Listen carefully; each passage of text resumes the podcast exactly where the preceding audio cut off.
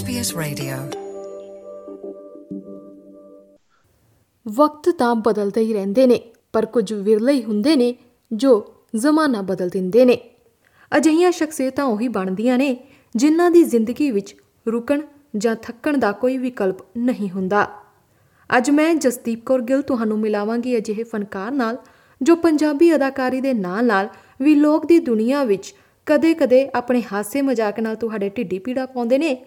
ਤੇ ਕਦੇ-ਕਦੇ ਮਨੋਰੰਜਨ ਭਰੇ ਗੰਭੀਰ ਕਿਰਦਾਰਾਂ ਨਾਲ ਤੁਹਾਨੂੰ ਲਾਜਵਾਬ ਕਰ ਦਿੰਦੇ ਨੇ। ਮੈਂ ਗੱਲ ਕਰ ਰਹੀ ਹਾਂ ਹਰਿੰਦਰ ਭੁੱਲਰ ਜੀ ਦੀ, ਜੋ ਕਿ ਇਸ ਸਮੇਂ ਆਸਟ੍ਰੇਲੀਆ ਆਏ ਹੋਏ ਨੇ, ਤਾਂ ਆਓ ਜਾਣਦੇ ਹਾਂ ਉਹਨਾਂ ਦੀ ਜ਼ਿੰਦਗੀ ਅਤੇ ਤਜਰਬੇ ਨਾਲ ਜੁੜੀਆਂ ਕੁਝ ਰੋਚਕ ਗੱਲਾਂ। ਤਾਂ ਹਰਿੰਦਰ ਭੁੱਲਰ ਜੀ, ਬਹੁਤ-ਬਹੁਤ ਸਵਾਗਤ ਹੈ ਤੁਹਾਡਾ। ਬਹੁਤ ਬਹੁਤ ਸ਼ੁਕਰੀਆ ਜੀ। ਰੇਡੀਓ ਐਸਬੀਐਸ ਪੰਜਾਬੀ ਸੁਣ ਰਹੇ ਸਾਰੇ ਸਰੋਤਿਆਂ ਨੂੰ ਮੇਰੇ ਵੱਲੋਂ ਬਹੁਤ ਬਹੁਤ ਬਹੁਤ ਪਿਆਰ ਭਰੀ ਸਤਿ ਸ਼੍ਰੀ ਅਕਾਲ। ਹਰਿੰਦਰ ਜੀ, ਸ਼ੁਰੂਆਤ ਕਰਦੇ ਆ ਆਪਣੇ ਸਭ ਤੋਂ ਪਹਿਲੇ ਸਵਾਲ ਦੇ ਨਾਲ। ਤੇ ਜਿਵੇਂ ਕਿ ਤੁਸੀਂ ਥੀਏਟਰ ਐਕਟਿੰਗ ਦੇ ਨਾਲ ਸੰਬੰਧ ਰੱਖਦੇ ਹੋ, ਤੇ ਨਾਲ ਹੀ ਤੁਸੀਂ ਵੀਲੋਗ ਦੀ ਦੁਨੀਆ ਵਿੱਚ ਵੀ ਕਾਫੀ ਮਸ਼ਹੂਰੀ ਹਾਸਿਲ ਕਰ ਰਹੇ ਹੋ, ਤਾਂ ਸਾਨੂੰ ਦੱਸੋ ਕਿ ਤੁਹਾਡੇ ਲਈ ਇਹਨਾਂ ਦੋਵਾਂ ਖੇਤਰਾਂ ਵਿੱਚੋਂ ਕਿਹੜਾ ਸਭ ਤੋਂ ਦਿਲ ਦੇ ਨੇੜੇ ਹੈ ਤੇ ਕਿਸ ਵਿੱਚ ਤੁਸੀਂ ਸਭ ਤੋਂ ਜ਼ਿਆਦਾ ਸਮਾਂ ਜਿਹੜਾ ਬਤੀਤ ਕਰਨਾ ਪਸੰਦ ਕਰਦੇ ਹੋ? ਬਿਨਾਂ ਸ਼ੱਕ ਸਭ ਤੋਂ ਜ਼ਿਆਦਾ ਮੈਨੂੰ ਐਕਟਿੰਗ 'ਚ ਮਜ਼ਾ ਆਉਂਦਾ ਫਿਲਮਾਂ 'ਚ ਕੰਮ ਕਰਦੇ ਬਟ ਜਦੋਂ ਵੀ ਅਹ, ਅਸੀਂ ਆਲਵੇਜ਼ ਫਿਲਮਾਂ ਨਹੀਂ ਨਾ ਕਰ ਸਕਦੇ ਉਸ ਤੋਂ ਇਲਾਵਾ ਸਾਡੀ ਪਰਸਨਲ ਲਾਈਫ ਹੈ ਸਾਡੀ ਟਰੈਵਲਿੰਗ ਹੈ ਆਪਾਂ ਕਿਤੇ ਜਾਣਾ ਆਉਣਾ ਨੇ ਤੇ ਨਵੇਂ ਲੋਕਾਂ ਨੂੰ ਮਿਲਣਾ ਤਾਂ ਜਦੋਂ ਮੈਨੂੰ ਉਹ ਉਸ ਤੋਂ ਇਲਾਵਾ ਸਮਾਂ ਮਿਲਦਾ ਤਾਂ ਫਿਰ ਮੇਰੇ ਲਈ ਪਸੰਦੀਦਾ ਸ਼ੌਕ ਹੈ ਮੇਰਾ ਇਹ ਕਿ ਮੈਂ ਵਲੌਗ ਬਣਾਵਾਂ ਉਹਦੇ ਨਾਲ ਲੋਕਾਂ ਨੂੰ ਜਾਣਕਾਰੀ ਵੀ ਮਿਲਦੀ ਹੈ ਪਲੱਸ ਮੇਰੀਆਂ ਯਾਤਰਾਵਾਂ ਮੇਰੀਆਂ ਯਾਦਾਂ ਸਾਂਭੀਆਂ ਰਹਿੰਦੀਆਂ। ਤਾਂ ਵੀਲੋਗ ਦੀ ਦੁਨੀਆ ਬਾਰੇ ਸਾਨੂੰ ਥੋੜਾ ਜਿਹਾ ਦੱਸੋ ਕਿ ਕਿਵੇਂ ਇਹ ਸਬਬ ਬਣਿਆ? ਕਦੋਂ ਤੋਂ ਤੁਸੀਂ ਸ਼ੁਰੂ ਕੀਤਾ ਸੋਚਿਆ ਕਿ ਮੈਨੂੰ ਵੀਲੋਗ ਬਣਾਉਣੇ ਚਾਹੀਦੇ ਨੇ? ਇਸ ਸਬਬ ਅਚਨਚੇਤ ਹੀ ਬਣ ਗਿਆ ਕਿਉਂਕਿ ਅਹ, ਕਾਫੀ ਦੇਰ ਤੋਂ ਜਦੋਂ ਟਰੈਵਲ ਕਰਦੇ ਸੀ ਵੀਡੀਓ ਜਾਂ ਫੋਟੋ ਖਿੱਚ ਲੈਂਦੇ ਸੀ ਬਟ ਉਹ ਕਿਤੇ ਕਿਸੇ ਕੰਪਿਊਟਰ 'ਚ ਰਹਿ ਜਾਣੀ ਹਾਰਡ ਡਿਸਕ ਕ੍ਰੈਸ਼ ਹੋ ਜਾਣੀ ਜਾਂ ਮੋਬਾਈਲ ਕਿਤੇ ਗੁੰਮ ਜਾਣਾ ਤਾਂ ਉਹ ਯਾਦਾਂ ਕਿਤੇ ਸਾਂਭੀਆਂ ਨਹੀਂ ਸੀ ਜਾਂਦੀਆਂ ਗਵਾਚ ਜਾਂਦੀਆਂ ਸਮਾਂ ਪਾ ਕੇ। ਤਾਂ ਉਹਦਾ ਇੱਕ ਸਾਂਭਣ ਦਾ ਤਰੀਕਾ ਡਿਜੀਟਲੀ ਇਹੀ ਤਰੀਕਾ ਸੀਗਾ ਕਿ ਆਪਾਂ ਇਸ ਦਾ ਜਦੋਂ ਆਪਾਂ ਵੀਡੀਓ ਫਿਲਮਾਂਕਣ ਕਰਦੇ ਆ ਤਾਂ ਇਹਨੂੰ ਫਿਰ ਆਪਾਂ ਰਿਕਾਰਡ ਕਰਕੇ ਆਪਾਂ ਸਾਂਭੀਏ। ਤਾਂ ਉਹਦੇ ਵਾਸਤੇ ਮੈਂ ਵਲੌਗ ਲੋਕਾਂ ਦੇ ਦੇਖਣੇ ਮੈਨੂੰ ਅੱਛੇ ਲੱਗਣੇ ਕਿ ਲੋਕਾਂ ਨੇ ਆਪਣੀ ਯਾਦਾਂ ਨੂੰ ਕਿਵੇਂ ਸਾਂਭ ਸਵਾਰ ਕੇ ਰੱਖਿਆ। ਤਾਂ ਮੈਂ ਲਾਕਡਾਊਨ ਤੋਂ ਪਹਿਲਾਂ ਮੈਂ ਥੋੜਾ ਜਿਹਾ ਇਹਦੇ ਤੇ ਸਟੱਡੀ ਕਰਨੀ ਸ਼ੁਰੂ ਕੀਤੀ ਤਾਂ ਮੈਂ ਦੇਖਿਆ ਕਿ ਜਿਹੜਾ ਇੱਕ ਵਲੌਗਰ ਹੈ ਫੇਰੀ ਸਕਸੈਸਫੁਲ ਹੈ। ਜੇ ਉਹਦੀ ਵਲੌਗ ਨੂੰ ਸ਼ੂਟ ਕਰਨ ਤੇ ਰਿਲੀਜ਼ ਕਰਨ ਤੇ ਪ੍ਰੋਡਕਸ਼ਨ ਕਾਸਟ 0 ਰੁਪੀਸ ਆਉਂਦੀ ਹੈ। ਯਾਨੀ ਉਹ ਖੁਦ- ਉਹਦੇ ਕੋਲੇ ਕੈਮਰਾ ਵੀ ਖੁਦ ਦਾ ਹੋਣਾ ਚਾਹੀਦਾ, ਉਹ ਖੁਦ ਹੀ ਆਪਰੇਟ ਕਰਨਾ ਜਾਣਦਾ ਹੋਵੇ। ਤੇ ਸਭ ਤੋਂ ਅਹਿਮ ਗੱਲ ਕਿ ਐਡੀਟਿੰਗ ਕਰਨੀ ਉਹਨੂੰ ਖੁਦ ਨੂੰ ਆਉਂਦੀ ਹੋਵੇ। ਤਾਂ ਮੈਂ ਸਮਾਂ ਕਾਫੀ ਸੀ ਵਿੱਚ ਮੇਰੇ ਕੋਲੇ ਛੁੱਟੀਆਂ ਦਾ। ਤਾਂ ਉਹਦੇ ਦੌਰਾਨ ਫਿਰ ਮੈਂ YouTube ਤੇ ਟਿਊਟੋਰੀਅਲ ਲੈ ਲੈ ਕੇ ਦੇਖਿਆ ਕਿ ਇਸ ਨੂੰ ਕਿਵੇਂ ਐਡਿਟ ਕੀਤਾ ਜਾਂਦਾ। ਤਾਂ ਮੈਂ Adobe Premiere ਤੇ ਇਹਨੂੰ ਐਡਿਟ ਕਰਨਾ ਸ਼ੁਰੂ ਕੀਤਾ। ਪਹਿਲਾ ਐਪੀਸੋਡ ਐਡਿਟ ਕਰਨ ਤੇ ਮੈਨੂੰ ਅਪਰੋਕਸੀਮੇਟਲੀ ਹਫਤਾ ਲੱਗ ਗਿਆ। ਜਿਹੜੇ ਉਹਦੀ ਸ਼ਾਰਟਕਟ ਕੀ ਸੀਗੀਆਂ ਜਾਂ ਮੈਨੂੰ ਪਤਾ ਲੱਗਦਾ ਸੀ ਇਹਨੂੰ ਕਿਹੜੀ ਕਿਹੜੀ ਆਪਾਂ ਇਹਨੂੰ ਘੱਟ ਸਮੇਂ ਦੇ ਵਿੱਚ ਇਹਨੂੰ ਐਡਿਟ ਕਰਨਾ ਤਾਂ ਕਿਹੜੀ ਕੀ ਤੋਂ ਕੱਟ ਹੁੰਦਾ ਕੀ ਤੋਂ ਪੇਸਟ ਹੁੰਦਾ ਕੀ ਤੋਂ ਆਵਾਜ਼ ਅਪ ਹੁੰਦੀ ਹੈ ਕੀ ਤੋਂ ਆਪਾਂ ਉਹਨੂੰ ਕਲਰ ਕਲਰ ਅਪ ਕਰ ਸਕਦੇ ਤਾਂ ਮੈਂ ਸਾਰੇ ਰਜਿਸਟਰ ਤੇ ਲਿਖ ਲੈਂਦਾ ਸੀ ਸ਼ਾਰਟ ਕੀਜ਼ ਪਹਿਲੇ ਨੂੰ 7 ਦਿਨ ਲੱਗੇ ਦੂਜੇ ਨੂੰ 4 ਦਿਨ ਲੱਗੇ ਤੇ ਉਸ ਤੋਂ ਬਾਅਦ ਫਿਰ ਜਿਵੇਂ ਜਿਵੇਂ ਤੁਸੀਂ ਕਰਦੇ ਹੋ ਤਾਂ ਤੁਹਾਨੂੰ ਉਸੇ ਤਰ੍ਹਾਂ ਨਾਲ ਪਰਫੈਕਸ਼ਨ ਹਾਸਲ ਹੁੰਦੀ ਰਹਿੰਦੀ ਹੈ। ਤਾਂ ਹੁਣ ਅੱਜ ਦੀ ਤਰੀਕ ਤੱਕ ਮੇਰਾ ਉਹਦੇ ਚ ਬਹੁਤ ਵਧ- ਵਧੀਆ ਫਲੋ ਬਣ ਗਿਆ। ਜੀ। ਇਹ ਹੈ ਕਿ ਜਦੋਂ ਤੁਸੀਂ ਸਕਸੈਸਫੁਲ ਯੂਟਿਊਬਰ ਬਣਨਾ ਜਾਂ ਆਪਾਂ ਵਲੌਗਰ ਬਣਨਾ, ਤਾਂ ਉਹਦੇ ਵਾਸਤੇ ਤੁਹਾਨੂੰ ਆਪਣੇ ਆਪ ਦੇ ਵਿੱਚ ਟੈਲੈਂਟ ਨੂੰ ਵੀ ਇਨਕਰੀਜ਼ ਕਰਨਾ ਪਏਗਾ। ਤੁਸੀਂ ਅੱਛਾ ਬੋਲਦੇ ਹੋ ਇਟਸ ਓਕੇ ਗੁੱਡ ਹੈ। ਤੁਸੀਂ ਐਂਕਰਿੰਗ ਵਧੀਆ ਕਰਦੇ ਹੋ ਗੁੱਡ ਹੈ। ਤੁਸੀਂ ਉਸ ਨੂੰ ਖੁਦ ਆਪਣੇ ਕੈਮਰੇ ਤੇ ਆਪ ਸ਼ੂਟ ਕਰਨਾ, ਇਹ ਤੁਹਾਡੇ 'ਚ ਟੈਲੈਂਟ ਹੋਣਾ ਚਾਹੀਦਾ। ਉਹਦਾ ਕੈਮਰੇ ਨੂੰ ਫਰੇਮ ਕਿਸ ਤਰ੍ਹਾਂ ਕਰਨਾ, ਉਹਦੀ ਆਡੀਓ ਕੁਆਲਿਟੀ ਕਿਵੇਂ ਇੰਪਰੂਵ ਕਰਨੀ ਹੈ। And the last one is ਕਿ ਉਹਨੂੰ ਐਡਿਟ ਕਰਕੇ ਆਪਾਂ ਅਪਲੋਡ ਕਿਵੇਂ ਕਰਨਾ। ਸੋ ਇਹਨਾਂ ਸਾਰੇ ਪ੍ਰੋਸੈਸ ਦੇ ਵਿੱਚੋਂ ਲੰਘ ਕੇ ਮੇਰੀਆਂ ਜਿਹੜੀਆਂ ਵੀਡੀਓਜ਼ ਨੇ ਉਹ YouTube ਤੇ ਮੈਂ ਅਪਲੋਡ ਕੀਤਾ। ਤੇ ਇੱਕ ਤੁਹਾਡੇ ਬਹੁਤ ਸਾਰੇ ਵੀ ਲੋਕ ਨੇ, ਕਾਫੀ ਮਸ਼ਹੂਰ ਨੇ। ਸਭ ਤੋਂ ਜ਼ਿਆਦਾ ਜਿਹੜਾ ਹਾਲ ਹੀ ਦੇ ਵਿੱਚ ਤੁਸੀਂ ਪਾਕਿਸਤਾਨ ਗਏ ਸੀਗੇ, ਉਹ ਅਸੀਂ ਦੇਖਿਆ ਹੈ ਤਾਂ ਉਹਦੇ ਬਾਰੇ ਥੋੜੀ ਜੀ ਸਾਡੀ ਯਾਦ ਤਾਜ਼ਾ ਕਰੋ ਕਿ ਕਹਿੰਦੇ ਨੇ, ਜਿਵੇਂ ਲਹਿੰਦੇ ਪੰਜਾਬ ਦੀ ਭਾਸ਼ਾ 'ਚ ਕਹੀਏ, ਕਿ ਜਿੰਨੇ ਲਾਹੌਰ ਨਹੀਂ ਵੇਖਿਆ, ਉਹ ਜੰਮਿਆ ਹੀ ਨਹੀਂ। ਤਾਂ ਤੁਸੀਂ ਤਾਂ ਦੇਖ ਲਿਆ, ਤਾਂ ਸਾਡੇ ਨਾਲ ਥੋੜਾ ਜਿਹਾ ਤਜਰਬਾ ਸਾਂਝਾ ਕਰੋ, ਕੀ ਵੱਖਰਾ ਲੱਗਾ, ਕੀ ਆਪਣੇ ਵਰਗਾ ਲੱਗਾ। ਜੰਮ ਕੇ ਵਧੀਆ ਲੱਗਦਾ ਹਰ ਬੰਦੇ ਨੂੰ ਮੈਂ ਜੰਮ ਚੁੱਕਿਆ ਮੈਨੂੰ ਵਧੀਆ। ਲੱਗਦਾ। ਇਹਦਾ ਇਹਦਾ ਇਹਦਾ ਜੇ ਪ੍ਰੋਸੈਸ ਦੇ ਵਿੱਚ ਪਿੱਛੇ ਜਾਈਏ ਤਾਂ ਮੈਂ ਕਾਫੀ ਦੇਰ ਤੋਂ ਮੇਰੇ ਮਨ 'ਚ ਰੀਝ ਸੀਗੀ।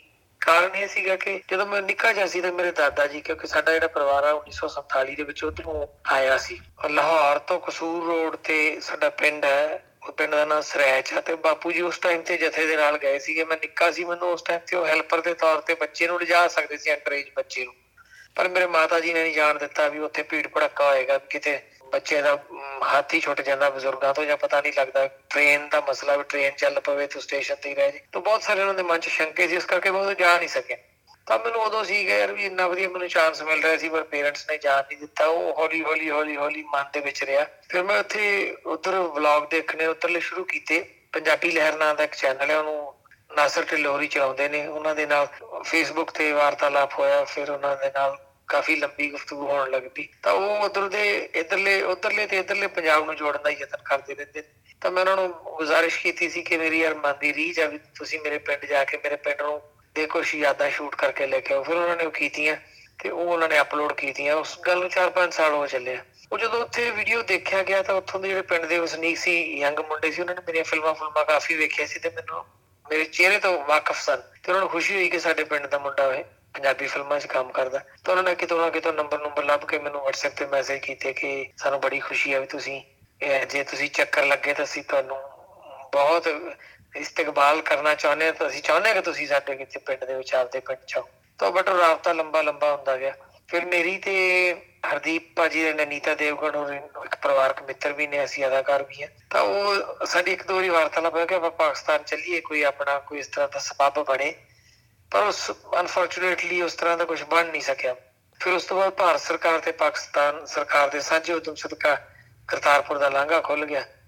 ਤਾਂ ਅਸੀਂ ਉਹ ਲਾਂਘੇ ਵੱਲ ਦੀ ਜਾਣ ਦੀ ਕੋਸ਼ਿਸ਼ ਕੀਤੀ। ਅਸੀਂ 10 ਜਨਵਰੀ 2022 ਨੂੰ ਗਏ ਕਰਤਾਰਪੁਰ ਸਾਹਿਬ। ਉਹਦੇ ਚ ਹਰਦੀਪ ਹਰਦੀਪ ਭਾਜੀ, ਨੀਤਾ ਜੀ, ਮੈਂ, ਹਰਬੀ ਸੰਘਾ ਅਸੀਂ ਸਾਰੇ ਤੋਂ ਆਰਟਿਸਟ ਇੰਡੀਅਨ ਫਿਲਮ ਇੰਡਸਟਰੀ ਦੇ ਗਏ ਤੇ ਉਧਰੋਂ ਪਾਸੇ, ਦੂਜੇ ਪਾਸੇ ਲੈਂਦੇ ਪੰਜਾਬ ਤੋਂ। ਇਸਤਗਾਰ ਠਾਕੁਰ ਸਾਹਿਬ, ਨਾਸਰ ਚਨੌਟੀ ਜੀ, ਕੈਸਰ ਪੀਆ, ਇਹ ਉਧਰਲੇ ਪਾਸਿਓਂ ਆਏ। ਤਾਂ ਉਹ ਵੀਡੀਓ ਬੜੇ ਯਾਦਗਾਰ ਸੀ ਤੇ ਮੈਂ ਉਹਨੂੰ ਸ਼ੂਟ ਕੀਤਾ ਵਲੌਗ ਨੂੰ। ਉਹ ਲੈਂਦੇ ਪੰਜਾਬ ਦੇ ਲੋਕਾਂ ਨੇ ਵੀ ਤੇ ਚੜ੍ਹਦੇ ਪੰਜਾਬ ਦੇ ਲੋਕਾਂ ਨੇ ਵੀ ਉਸ ਯਾਤਰਾ ਨੂੰ ਬਹੁਤ ਪਸੰਦ ਕੀਤਾ। ਸਾਰਿਆਂ ਨੂੰ ਬੜਾ ਅੱਛਾ ਲੱਗਿਆ ਕਿ ਉਧਰਲੇ ਇਧਰਲੇ ਪੰਜਾਬ ਦੇ ਅਦਾਕਾਰ ਵੀ ਮਿਲ ਰਹੇ ਨੇ। ਸਾਨੂੰ ਉੱਥੇ ਗੁਰਦੁਆਰਾ ਸਾਹਿਬ ਦੇ ਵਿੱਚ ਵੀ ਕਾਫੀ ਲੋਕ ਮਿਲੇ, ਜਿਨ੍ਹਾਂ ਨੇ ਬੜੇ ਪਿਆਰ ਮੁਹੱਬਤ ਦੇ ਆਪਣਾਤ ਦੇ ਨਾਲ ਮਿਲੇ।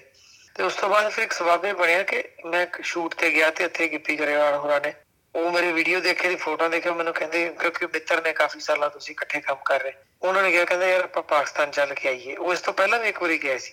ਤੇ ਮੈਂ ਕਿਹਾ ਚੱਲੇ ਚੱਲਦੇ ਆ ਜੀ। ਉਹਨਾਂ ਨੇ ਫਿਰ ਮੇਰੇ ਤੋਂ ਮੇਰਾ ਪਾਸਪੋਰਟ ਲਿਆ ਐਂਡ ਵੀਜ਼ਾ ਅਪਲਾਈ ਕੀਤਾ ਤੇ ਸਾਨੂੰ ਵੀਜ਼ਾ ਮਿਲ ਗਿਆ। 28 ਜਨਵਰੀ 2022 ਨੂੰ ਅਸੀਂ ਥਰੂ ਵਾਗਾ ਬਾਰਡਰ ਕ੍ਰਾਸ ਕਰਨ ਵਾਸਤੇ ਅਸੀਂ ਸਾਰੇ ਜਣੇ ਉੱਥੇ ਖੜੇ ਸੀ। ਪਰ ਉੱਥੇ ਸਾਨੂੰ ਜਾ ਕੇ ਪਤਾ ਲੱਗਿਆ ਕਿ ਜੇ ਅਸੀਂ ਬਾਈ ਰੋਡ ਜਾਣਾ ਚਾਹੁੰਦੇ ਤਾਂ ਸਾਨੂੰ ਇੰਡੀਅਨ ਗਵਰਨਮੈਂਟ ਤੋਂ ਪਰਮਿਸ਼ਨ ਲੈਣੀ ਪਊ। ਉਹ ਪਰਮਿਸ਼ਨ ਦਾ ਪ੍ਰੋਸੈਸ 3-4 ਦਿਨ ਦਾ ਸੀ, ਬੜਾ ਲੰਬਾ ਸੀ। ਅਸੀਂ ਪਰ ਏਜੇ ਮਨ ਨਾਲ ਨਿਰਾਸ਼ ਹੋ ਕੇ ਉੱਥੋਂ ਵਾਪਸ ਆ ਗਏ। ਜਾ ਨਹੀਂ ਸਕੇ। ਫਿਰ ਕਾਫੀ ਲੰਮਾ ਵਕਫਾ ਪੈ ਗਿਆ। ਮਾਰਚ ਮਹੀਨੇ ਦੇ ਵਿੱਚ ਜਿਹੜੀ ਪਾਕਿਸਤਾਨ ਜਾਣ ਦੀ ਪ੍ਰੋਸੈਸ ਸੀਗਾ ਇੰਡੀਅਨ ਗਵਰਨਮੈਂਟ ਨੇ ਬਾਈ ਰੋਡ ਜਾਣ ਦੀ ਜਿਹੜੀ ਪਰਮਿਸ਼ਨ ਸੀ, ਉਹ ਖਤਮ ਕਰ ਦਿੱਤੀ ਕਿ ਤੁਸੀਂ ਬਿਨਾਂ ਪਰਮਿਸ਼ਨ ਤੋਂ ਜੇ ਤੁਹਾਡੇ ਕੋਲ Pakistani visa then you can cross the border ਉਹ ਸਾਡੇ ਲਈ ਬੜੀ ਖੁਸ਼ੀ ਦੀ ਗੱਲ ਸੀ ਕਿ ਮੈਂ ਫਿਰ 9 ਅਪ੍ਰੈਲ ਨੂੰ ਇੱਥੋਂ ਗਿਆ ਬਾਈ ਰੋਡ ਤੇ ਮੈਨੂੰ ਪਹਿਲਾਂ ਹੀ ਸੀਗਾ ਮੇਰੇ ਮਨ 'ਚ ਕਿ ਆਪਾਂ ਇਸ ਯਾਤਰਾ ਨੂੰ ਕੈਪਚਰ ਕਰਨਾ। ਤਾਂ ਮੈਂ 7-8 ਦਿਨ ਅਪਰੋਕਸੀਮੇਟਲੀ ਹਫਤਾ ਕੋ ਉੱਥੇ ਰਿਹਾ। ਉਹਦੀ ਇੱਕ ਇੱਕ ਮੂਵਮੈਂਟ ਇੱਕ ਇੱਕ ਯਾਦ ਜਿੱਥੇ ਜਿੱਥੇ ਵੀ ਗਏ ਫੇਮਸ ਪਲੇਸਿਸ ਆਪਣੇ ਪਿੰਡ, ਲਾਹੌਰ, ਤਾਂ ਜਿੱਥੇ ਜਿੱਥੇ ਵੀ ਮੈਨੂੰ ਜਾਣ ਦਾ ਮੌਕਾ ਮਿਲਿਆ, ਮੈਂ ਉੱਥੇ ਜਾ ਕੇ ਉਹਨਾਂ ਯਾਦਾਂ ਨੂੰ ਇੱਕ ਵੀਡੀਓ ਦੇ ਦੁਆਰਾ ਕੈਪਚਰ ਕੀਤਾ ਤੇ ਮੈਨੂੰ ਖੁਸ਼ੀ ਹੈ ਕਿ ਚੜ੍ਹਦੇ ਤੇ ਲੈਂਦੇ ਪੰਜਾਬ ਦੇ ਸਾਰੇ ਦਰਸ਼ਕਾਂ ਨੇ ਇਸ ਤੋਂ ਇਲਾਵਾ ਪੂਰੀ ਦੁਨੀਆ 'ਚ ਜਿੱਥੇ ਜਿੱਥੇ ਵੀ ਪੰਜਾਬੀ ਵਸਦੇ, ਉਹਨਾਂ ਨੇ ਦੇਖ ਕੇ ਬੜਾ ਐਪਰੀਸ਼ੀਏਟ ਕੀਤਾ। ਉਹਦੇ ਨਾਲ ਮੈਨੂੰ ਹੋਰ ਵੀ ਉਤਸ਼ਾਹ ਮਿਲਿਆ ਤੇ ਮੈਂ ਆਉਣ ਵਾਲੇ ਸਮੇਂ ਦੇ ਵਿੱਚ ਵੀ, ਜਿਵੇਂ ਕਿ ਹੁਣ ਵੀ ਆਸਟ੍ਰੇਲੀਆ ਯਾਤਰਾ ਤੇ ਇਹਨੂੰ ਵੀ ਨਾਲ ਨਾਲ ਮੈਂ ਸ਼ੂਟ ਕਰ ਰਿਹਾ। ਜਿੱਥੇ ਕਿਤੇ ਵੀ ਜਾਵਾਂਗਾ ਸਬਬ ਬਣਦਾ ਰਹੇਗਾ ਕਿ ਆਪਾਂ ਉਸ ਨੂੰ ਸਾਂਭੀਏ ਡਿਜੀਟਲ ਰੂਪ ਦੇ ਵਿੱਚ ਤਾਂ ਕਿ ਆਉਣ ਵਾਲੇ ਸਮੇਂ 'ਚ 5 10 ਸਾਲ 20 ਸਾਲ ਜਦੋਂ ਵੀ ਆਪਾਂ ਉਹਨਾਂ ਚੀਜ਼ਾਂ ਨੂੰ ਵੀਡੀਓ ਨੂੰ ਦੇਖੀਏ ਤਾਂ ਸਾਨੂੰ ਪੁਰਾਣੀਆਂ ਯਾਦਾਂ ਸਾਡੀਆਂ ਰੀਫਰੈਸ਼ ਹੋ ਜਾਣ। ਪੁੱਲਰ ਜੀ ਇੱਕ ਹੋਰ ਸਵਾਲ ਹੈ ਤੁਹਾਡੇ ਤੋਂ ਬਹੁਤ ਸਾਰੇ ਲੋਕ ਪੁੱਛਦੇ ਹੋਣਗੇ ਤੇ ਮੇਰਾ ਵੀ ਉਹ ਸਵਾਲ ਹੈ ਤੁਹਾਡੇ ਤੋਂ ਕਿ ਵੀ ਲੋਕ ਦੀ ਦੁਨੀਆ ਜਿਹੜੀ ਹੈ ਕਮਾਈ ਦੇ ਸਰੋਤ ਤੋਂ ਦੇਖੀ ਤੇ ਕੀ ਚੰਗਾ ਸਰੋਤ ਹੈ ਤੁਹਾਡੀਆਂ ਜਿਹੜੀਆਂ ਉਮੀਦਾਂ ਨੇ ਕਮਾਈ ਨੂੰ ਲੈ ਕੇ ਕੀ ਇਸ ਤੋਂ ਪੂਰੀਆਂ ਹੋਈਆਂ ਨੇ? ਹਾਂਜੀ ਬਹੁਤ ਵਧੀਆ ਤੁਹਾਡਾ ਸਵਾਲ ਵੀ ਹੈ ਤੇ ਨੌਜਵਾਨ ਸੁਣ ਵੀ ਰਹੇ ਨੇ। ਪਾਰਟ ਟਾਈਮ ਜੇਕਰ ਤੁਸੀਂ ਇਹਨੂੰ ਕਰਦੇ ਹੋ, ਤਾਂ ਤੁਹਾਨੂੰ ਪਹਿਲਾਂ ਹੌਲੀ ਹੌਲੀ ਹੋ ਸਕਦਾ ਜਦੋਂ ਤੁਸੀਂ ਨਵਾਂ ਸ਼ੁਰੂ ਕਰਦੇ ਹੋ। ਤਾਂ ਉਹਦੇ ਵਿੱਚ ਤੁਹਾਡੇ ਕੰਟੈਂਟ ਤੇ ਡਿਪੈਂਡ ਕਰਦਾ ਕਿ ਉਹ ਤੁਹਾਡਾ ਕੰਟੈਂਟ ਨੂੰ ਕੋਈ ਵੀਵਰ ਕਿਉਂ ਦੇਖੇ? ਉਹਦੇ ਵਿੱਚ ਕੀ ਇਸ ਤਰ੍ਹਾਂ ਦੀ ਇੰਟਰਸਟਿੰਗ ਚੀਜ਼ ਹੈ? ਤੁਸੀਂ ਕੀ ਇਸ ਤਰ੍ਹਾਂ ਦਾ ਵੱਖਰਾ ਦਿਖਾ ਰਹੇ ਹੋ ਕਿ ਤੁਹਾਡੀ ਵੀਵਰਸ਼ਿਪ ਵਧੇ?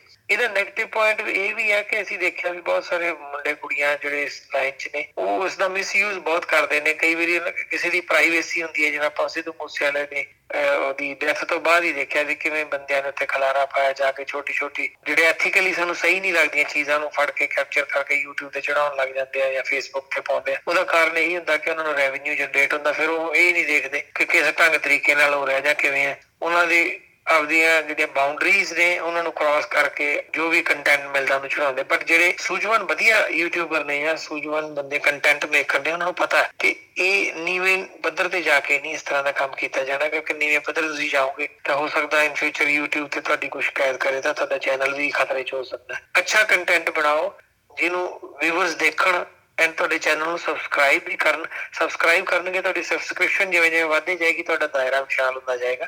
ਜਿਵੇਂ ਜਿਵੇਂ ਤੁਹਾਡਾ ਚੈਨਲ ਗਰੋ ਕਰੇਗਾ, ਉਸੇ ਤਰੀਕੇ ਨਾਲ ਤੁਹਾਡਾ ਰੈਵਨਿਊ ਗਰੋ ਕਰਦਾ ਜਾਏਗਾ। ਇੰਡੀਆ ਦੇ ਵਿੱਚ ਫੇਸਬੁੱਕ ਤੇ YouTube ਦੇ ਨਾਲ ਨਾਲ ਫੇਸਬੁੱਕ ਵੀ ਮੋਨੇਟਾਈਜ਼ਡ ਹੈ। ਤੋ ਉਹਨੂੰ ਵੀ ਮੋਨੇਟਾਈਜ਼ ਹੋ ਜਾਂਦੀ ਹੈ ਤੇ ਫਿਰ ਫੇਸਬੁੱਕ ਤੇ YouTube ਤੁਹਾਨੂੰ ਦੋਨੋਂ ਜਿਹੜੇ ਹੈ ਤੁਹਾਡਾ ਸੋਰਸ ਆਫ ਇਨਕਮ ਬਣ ਜਾਂਦੀ ਹੈ। ਇੱਕ ਸਾਈਡ ਸਾਈਡ ਇਨਕਮ ਵੀ ਕਹਿ ਸਕਦੇ ਆ ਤੁਹਾਡੇ, ਕਿ ਤੁਹਾਡੇ ਸ਼ੌਕ ਦਾ ਮੁੱਲ ਪੈਣਾ ਸ਼ੁਰੂ ਹੋ ਜਾਂਦਾ। ਹੈ ਐਂਡ ਵਧੀਆ ਗੱਲ ਇਹ ਹੈ ਕਿ ਜਿਹੜਾ ਤੁਸੀਂ ਕੰਟੈਂਟ ਸ਼ੂਟ ਕਰਦੇ ਹੋ, ਜਿਹੜਾ ਤੁਸੀਂ ਫੇਸਬੁੱਕ ਤੇ ਪਾਉਂਦੇ ਹੋ ਐਜ਼ ਇਟ ਇਜ਼ ਤੁਸੀਂ YouTube ਤੇ ਪਾਉਂਦੇ ਹੋ ਐਜ਼ ਇਟ ਇਜ਼ ਉਹਨੂੰ ਫੇਸਬੁੱਕ ਤੇ ਵੀ ਪਾ ਸਕਦੇ ਆ ਉਹਦਾ ਕੋਈ ਕਾਪੀਰਾਈਟ ਸਟ੍ਰਾਈਕ ਜਾਂ ਕਿਸੇ ਤਰ੍ਹਾਂ ਦੀ ਕੋਈ ਆਪੱਤੀ ਜਾਂ ਕੋਈ ਤੁਹਾਨੂੰ ਮਨਾਹੀ ਨਹੀਂ ਹੈ। ਸੋ ਤੁਸੀਂ ਇੱਕ ਹੀ ਚੀਜ਼ ਨੂੰ ਦੋ ਪਲੇਟਫਾਰਮ ਤੇ ਵਰਤ ਕੇ ਡਬਲ ਤਰੀਕੇ ਦੇ ਨਾਲ ਤੁਸੀਂ ਆਪਣੇ ਸ਼ੌਕ ਨੂੰ ਰੋਜ਼ਗਾਰ ਬਣਾ ਸਕਦੇ ਹੋ। ਤਾਂ ਭੁੱਲਰ ਜੀ, ਤੁਸੀਂ ਬਹੁਤ ਸਾਰੇ ਸੰਘਰਸ਼ਾਂ ਦੇ ਵਿੱਚ, ਅੰਦੋਲਨਾਂ ਦੇ ਵਿੱਚ ਵੀ ਭਾਰਤ 'ਚ ਰਹਿੰਦੇ ਸਮੇਂ ਹਿੱਸਾ ਲੈ ਚੁੱਕੇ ਹੋ। ਸੋਸ਼ਲ ਐਕਟਿਵਿਸਟ ਵੀ ਤੁਹਾਨੂੰ ਕਿਹਾ ਜਾਂਦਾ ਹੈ। ਤਾਂ ਸਾਨੂੰ ਦੱਸੋ ਕਿ ਜਦੋਂ ਤੁਸੀਂ ਬਾਹਰਲੇ ਮੁਲਕਾਂ 'ਚ ਆਉਂਦੇ ਹੋ, ਕੋਈ ਵਿਕਸਿਤ ਦੇਸ਼ ਦੇ ਵਿੱਚ ਆਉਂਦੇ ਹੋ, ਕੀ ਫ਼ਰਕ ਮਹਿਸੂਸ ਕਰਦੇ ਹੋ ਆਪਣੇ ਮੁਲਕ ਦੇ ਨਾਲ? ਪਹਿਲੀ ਗੱਲ ਤਾਂ ਹੈ ਕਿ ਮੈਂ ਇੰਨਾ ਜ਼ਿਆਦਾ ਸੋਸ਼ਲ ਐਕਟਿਵਿਸਟ ਹੈ ਨਹੀਂ but being a human being and being a Punjabi, ਜਿੱਥੇ ਜਦੋਂ ਸਾਰੀ, ਸਾਰੇ ਲੋਕ ਇੱਕ ਲਹਿਰ ਦੇ ਨਾਲ ਜੁੜਦੇ ਨੇ, ਤਾਂ ਸਾਨੂੰ ਲੱਗਦਾ ਕਿ ਉਸ ਲਹਿਰ ਦਾ ਛੋਟੇ ਰੂਪ ਵਿੱਚ ਵੱਡੇ ਰੂਪ ਵਿੱਚ ਜਿੰਨਾ ਕਿ ਤੁਹਾਨੂੰ ਸਮਾਂ ਇਜਾਜ਼ਤ ਦਿੰਦਾ, ਤਾਂ ਉਹਦਾ ਹਿੱਸਾ ਜ਼ਰੂਰ ਬਣੋ। ਤਾਂ ਮੈਂ ਆਪਣੇ ਵੱਲੋਂ ਮੇਰੀ ਇੱਛਾ ਤੇ ਕੋਸ਼ਿਸ਼ ਹਮੇਸ਼ਾ ਹੀ ਰਹਿੰਦੀ ਹੈ ਕਿ ਜਦੋਂ ਵੀ ਪੰਜਾਬ ਜਾਂ ਪੰਜਾਬੀਅਤ ਲਈ ਕੋਈ ਚੀਜ਼ ਸੰਘਰਸ਼ ਸ਼ੁਰੂ ਹੁੰਦਾ, ਜਿਵੇਂ ਆਪਾਂ ਕਿਸਾਨੀ ਅੰਦੋਲਨ ਦੀ ਗੱਲ ਕਰ ਕੁਝ ਸਮਾਂ ਉੱਤੇ ਬਿਤਾਉਣ ਦਾ ਮੌਕਾ ਮਿਲਿਆ, ਤੇ ਖੁਸ਼ੀ ਵੀ ਹੋਈ ਕਿ ਅਸੀਂ ਅਸੀਂ ਆਪਣੇ ਮਸਲਿਆਂ ਦੇ ਲਈ, ਆਪਣੇ ਆਪ ਦੇ ਸਾਥੀਆਂ, ਭਰਾਵਾਂ, ਕਿਉਂਕਿ ਅਸੀਂ ਕਿਸਾਨੀ ਪਰਿਵਾਰ ਨਾਲ ਹੀ ਸੰਬੰਧਤ ਹਾਂ, ਕਿ ਅਸੀਂ ਆਪਣੇ ਭਰਾਵਾਂ ਦੇ ਨਾਲ, ਮੋਢੇ ਨਾਲ ਮੋਢਾ ਲਾ ਕੇ ਖੜੇ ਆ ਤੇ ਇੱਕ ਹੀ, ਇੱਕ ਤੇ ਇੱਕ ਕਰਕੇ ਕਾਫਲਾ ਬੰਦਾ ਤੇ ਉਹ ਕਾਫਲਾ ਫਿਰ ਜੇਤੂ ਹੋ ਕੇ ਮੁੜਿਆ ਇਸ ਗੱਲ ਦੀ ਵੀ ਬੜੀ ਖੁਸ਼ੀ ਹੈ। ਤੋਂ ਇਹ ਜਿੰਨਾ ਵੀ ਆਪਾਂ ਪ੍ਰੋਸੈਸ ਹੈ ਉਹਦੇ ਵਿੱਚ ਹਿੱਸਾ ਲੈਣਾ ਇਹ ਮੈਨੂੰ ਖੁਸ਼ੀ ਹੁੰਦੀ ਹੈ ਕਿ ਜਦੋਂ ਆਪਾਂ ਆਪਣਿਆਂ ਦੇ ਕੰਮ ਆਉਂਦੇ ਆਪਣਿਆਂ ਦੇ ਨਹੀਂ, ਅਸੀਂ ਆਪਣੇ ਆਪ ਲਈ ਵੀ ਕਰ ਰਹੇ ਕੋਈ ਮੈਂ ਕਿਸੇ ਲਈ ਨਹੀਂ ਕੀਤਾ ਜਾਂ ਜਿੰਨੇ ਵੀ ਬੰਦੇ ਸੀ, ਉਹਨੇ ਕਿਸੇ ਨਿਜ ਲਈ ਤਾਂ ਹੈ ਹੀ ਹੈ ਬਟ ਜਦੋਂ ਅਸੀਂ ਆਪਣੇ ਲਈ ਵੀ ਕੋਈ ਕੰਮ ਕਰਦੇ ਆ ਜਾਂ ਕਿਸੇ ਕੰਮ ਆਉਂਦੇ ਆ ਤਾਂ ਸਾਡੇ ਲਈ ਬੜੀ ਖੁਸ਼ੀ ਦਾ ਬਾਇਸ ਬਣਦਾ। ਹਾਂਜੀ।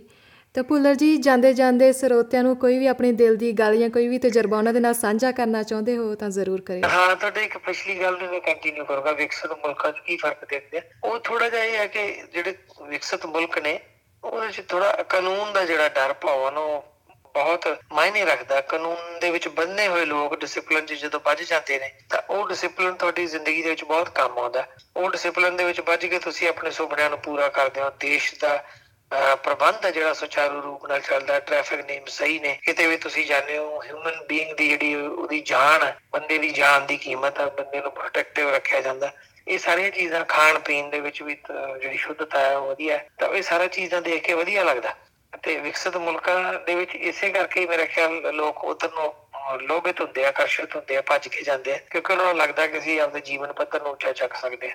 ਪਰ ਜੇ ਕਿਤੇ ਇਸ ਤਰ੍ਹਾਂ ਦਾ ਸਬਬ ਬਣੇ ਕਿ ਸਾਡੇ ਆਪਣੇ ਮੁਲਕ ਦੇ ਵਿੱਚ ਵੀ ਇਸ ਤਰ੍ਹਾਂ ਦਾ ਕਿਤੇ ਹੋਣਾ, ਹੋਣ ਵਾਪਰਨ ਲੱਗ ਜੇ, ਤਾਂ ਸਾਡੇ ਲਈ ਬੜੀ ਖੁਸ਼ੀ ਹੋਏਗੀ ਵੀ ਸਾਡੀ ਜਵਾਨੀ ਜਿਹੜੀ ਬਾਹਰ ਨੂੰ ਜਾ ਰਹੀ ਹੈ, ਉਹਨਾਂ ਨੂੰ ਥੋੜਾ ਜਿਹਾ ਠਹਿਰਾਓ ਖੜੋਤ ਮਿਲੇਗੀ, ਉਹ ਆਪਣੇ ਮੁਲਕ ਦੇ ਵਿੱਚ ਹੀ ਰਹਿ ਕੇ ਆਪਣੇ ਸੁਪਨੇ ਪੂਰੇ ਕਰਨਗੇ। ਪਰ ਉਹ ਅਸੀਂ ਆਸ ਰੱਖ ਸਕਦੇ ਹਾਂ ਕਿ ਆਉਣ ਵਾਲੇ ਸਮੇਂ ਜ਼ਰੂਰ ਹੋਵੇਗਾ, ਕਿਉਂਕਿ ਪੋਜ਼ਿਟਿਵਿਟੀ ਨੂੰ ਹਮੇਸ਼ਾ ਕਾਇਮ ਰੱਖਣਾ ਚਾਹੀਦਾ ਬਾਕੀ ਜਿਹੜਾ ਵੱਡੇ ਵਿਕਸਿਤ ਮੁਲਕ ਨੇ ਅਮਰੀਕਾ, ਕੈਨੇਡਾ, ਨਿਊਜ਼ੀਲੈਂਡ ਆਸਟ੍ਰੇਲੀਆ, ਇਹ ਪੰਜ ਸੱਤ ਐਸੇ ਵੱਡੇ ਮੁਲਕ ਨੇ ਜਿਨ੍ਹਾਂ ਦਾ ਪੰਜਾਬੀ ਅਸੀਂ ਦੇਣਾ ਨਹੀਂ ਦੇ ਸਕਦੇ, ਕਿਉਂਕਿ ਸਾਡੇ ਨੌਜਵਾਨਾਂ ਨੂੰ, ਸਾਡੀ ਜਵਾਨੀ ਨੂੰ, ਇਹਨਾਂ ਮੁਲਕਾਂ ਨੇ ਜੀਆਂ ਨੂੰ ਕਿਹਾ ਬਾਹਾਂ ਖਿਲਾਰ ਕੇ ਉਹਨਾਂ ਨੇ ਇਹਨਾਂ ਨੂੰ ਆਪਦੇ ਵੱਲੋਂ ਖਿੱਚਿਆ, ਸਵਾਗਤ ਕੀਤਾ ਤੇ ਉਹਨਾਂ ਦੇ ਉਹ ਸਾਰੇ ਸੁਪਨੇ ਪੂਰੇ ਕੀਤੇ ਜਾਂ ਪੂਰੇ ਹੋ ਰਹੇ, ਜਿਹੜੇ ਸ਼ਾਇਦ ਉੱਥੇ ਰਹਿ ਕੇ ਆਪਣੇ ਮਾਪਿਆਂ ਕੋਲੇ ਰਹਿ ਕੇ ਸ਼ਾਇਦ ਉਹ ਸਾਰੀ ਜ਼ਿੰਦਗੀ ਪੂਰਾ ਨਹੀਂ ਸੀ ਕਰ ਸਕਦੇ। ਬੜੇ ਆਲੀਸ਼ਾਨ, ਵਧੀਆ ਘਰ ਬਣਾਏ ਨੇ। ਬਿਨਾਂ ਸ਼ੱਕ ਇਹਦੇ ਵਾਸਤੇ ਉਹਨਾਂ ਨੇ ਦਿਨ ਰਾਤ ਮਿਹਨਤ ਕੀਤੀ ਹੈ। ਪਰ ਜੇ ਇੰਨੀ ਮਿਹਨਤ ਉਹ ਆਪਣੇ ਉੱਧਰ ਰਹਿ ਕੇ ਵੀ ਕਰਦੇ, ਤਾਂ ਸ਼ਾਇਦ ਏਡੀ ਜਲਦੀ ਉਹਨਾਂ ਦੇ ਐਡੇ ਸੁਪਨੇ ਪੂਰੇ ਨਾ ਹੁੰਦੇ, ਨਾ ਉਹ ਇਸ ਮੁਕਾਮ ਤੇ ਪਹੁੰਚਦੇ। ਤਾਂ ਮੇਰੇ ਵੱਲੋਂ ਕਹਿੰਦਾ ਭਾਵ ਸਾਡੇ ਸਾਰੇ ਸਮੂਹ ਪੰਜਾਬੀਆਂ ਵੱਲੋਂ, ਇਹਨਾਂ ਸਾਰੇ ਵਿਕਸਿਤ ਮੁਲਕਾਂ ਦਾ, ਜਿਨ੍ਹਾਂ ਨੇ ਸਾਡੇ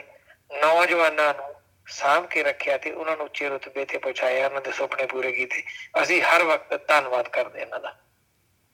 ਤਾਂ ਹਰਿੰਦਰ ਭੁੱਲਰ ਜੀ ਬਹੁਤ ਵਧੀਆ ਲੱਗਾ ਤੁਹਾਡੇ ਨਾਲ ਗੱਲਬਾਤ ਕਰਕੇ ਤੇ ਤੁਹਾਡੇ ਤਜਰਬੇ ਸੁਣ ਕੇ। ਤੁਹਾਨੂੰ ਇਹ ਸਮਾਂ ਦੇਣ ਦੇ ਲਈ ਤੁਹਾਡਾ ਬਹੁਤ-ਬਹੁਤ ਧੰਨਵਾਦ। ਸਤਿ ਸ਼੍ਰੀ ਅਕਾਲ ਜੀ। You with SBS Radio